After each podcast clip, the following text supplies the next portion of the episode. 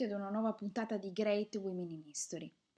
Per conoscere la donna di oggi andiamo un po' indietro nel tempo, nella Francia di metà Ottocento, per incontrare Alexandra de Villeneuve, traduttrice, scrittrice ed esploratrice, prima donna occidentale a entrare a Lhasa, la capitale del Tibet, proibita agli stranieri. Alexandra nasce a Saint-Mandé, in Francia, il 24 ottobre del 1868 Già in tenera età questa lontana pronipote di Jacques-Louis David, il pittore tanto amato da Napoleone Bonaparte, mostra un animo inquieto. Scappa spesso dai genitori, entrambi grandi d'età con i quali vive a Bruxelles, per esplorare in solitaria. A 17 anni prenderà un treno per la Svizzera e attraversa le Alpi fino al Lago Maggiore in Italia. A 18 anni riparte in bicicletta e attraversa l'Europa su due ruote, arrivando fino in Spagna. Spinta dal desiderio di scoprire luoghi nuovi, grazie anche all'amicizia con il geografo Reclus, amico della sua famiglia, Alexandra verrà folgorata dall'Oriente, grande amore della sua vita, quando scoprirà il Museo di Arte Asiatica Guimet di Parigi. Decisivi sono poi l'incontro con la contessa di Briand che la incoraggia a studiare e la conoscenza dell'orientalista Elizabeth Morgan, direttrice della Società della Suprema Gnosi, che la invita a Londra.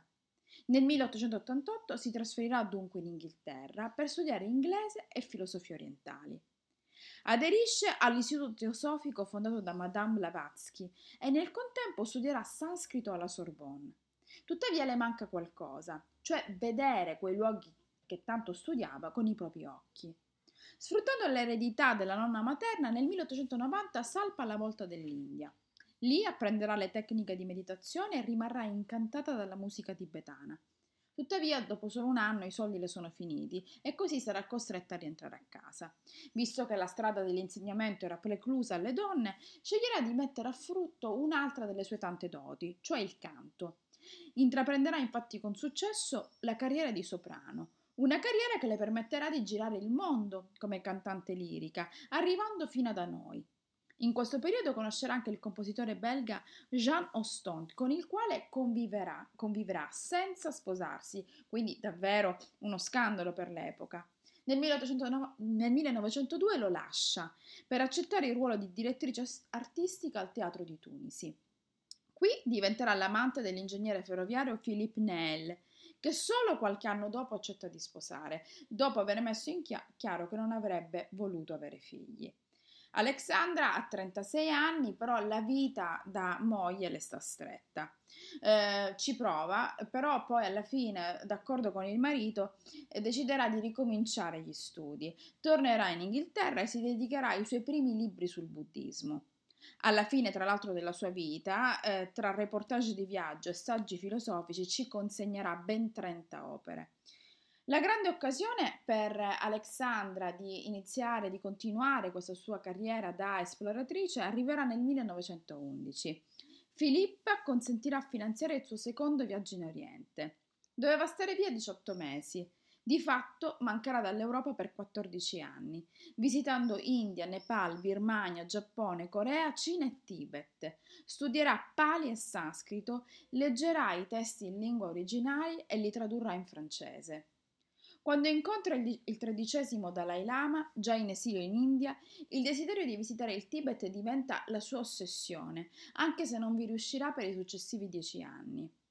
Eh, peraltro c'è da dire che Alexandra sarà la prima donna occidentale che il Dalai Lama acconsentirà di incontrare, rispondendo alle sue domande e apprezzandone peraltro la serietà negli studi, tanto che la incoraggerà a continuare a studiare il tibetano.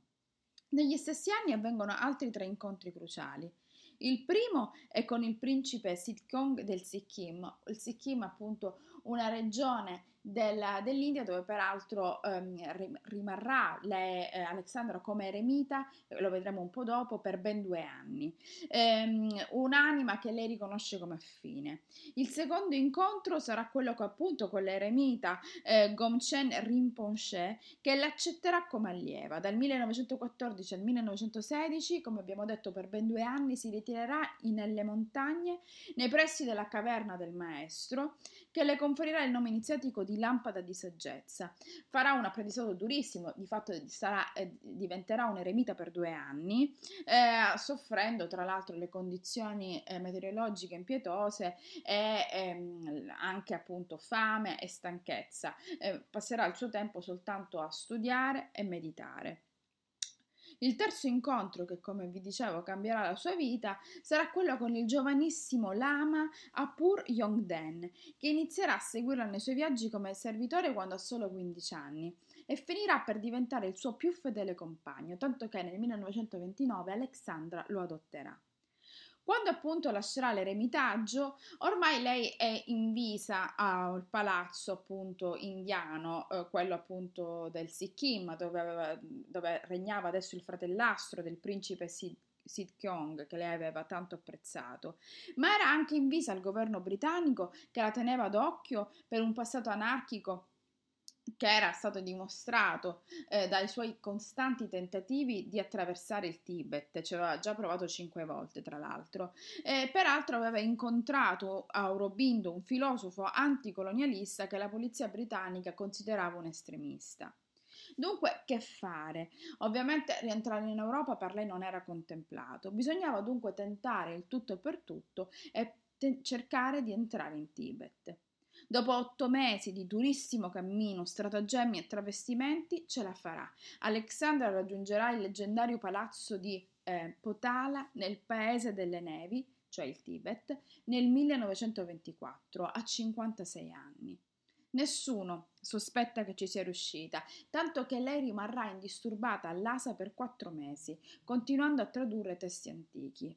In Europa rientra nel 1925, salutata come eroina al porto di Le Havre. I giornali la definiscono la donna sul tetto del mondo. Al ritorno si separa ovviamente dal marito Philippe e si trasferirà in Provenza. Lì si farà costruire un palazzo a Digne che chiama Samzeng fortezza della meditazione. Per alcuni anni si dedicherà a scrivere libri, continuerà a meditare e influenzerà con i suoi scritti personaggi come Allen Ginsberg. Nel 1937 riparte per la Cina per studiare le forme del buddismo nelle zone periferiche di Mongolia e di Siberia. Tuttavia, a causa della Seconda Guerra Mondiale, non le sarà possibile tornare in Europa fino al 1946. L'accompagnerà come sempre Yongden, eh, anche se stavolta tra- viaggeranno in treno appunto lungo la Transiberiana. Nel 1955 perderà l'amato figlio adottivo che muore prematuramente. A cento anni Alexandra invece, mentre seguirà con simpatia i moti studenteschi del 68, rinnova un'ultima volta il passaporto, sperando di ripartire.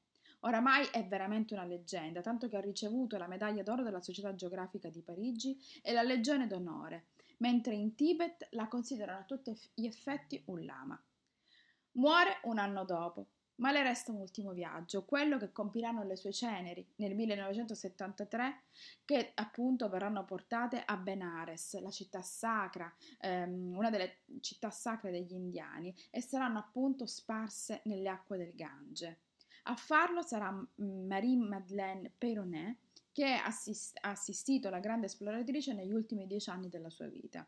Alla loro storia è ispirato il, fu- il fumetto un vie avec Alexandre David Nel. Con questo dunque, con la storia di una donna che ha dedicato la sua vita all'esplorazione e ci ha permesso di conoscere con i suoi occhi luoghi e culture lontane, io vi lascio, sperando che la sua storia sia stata per voi interessante. Come sempre, io vi do appuntamento martedì prossimo con un'altra grande donna del passato. Grazie per avermi ascoltato. Alla prossima!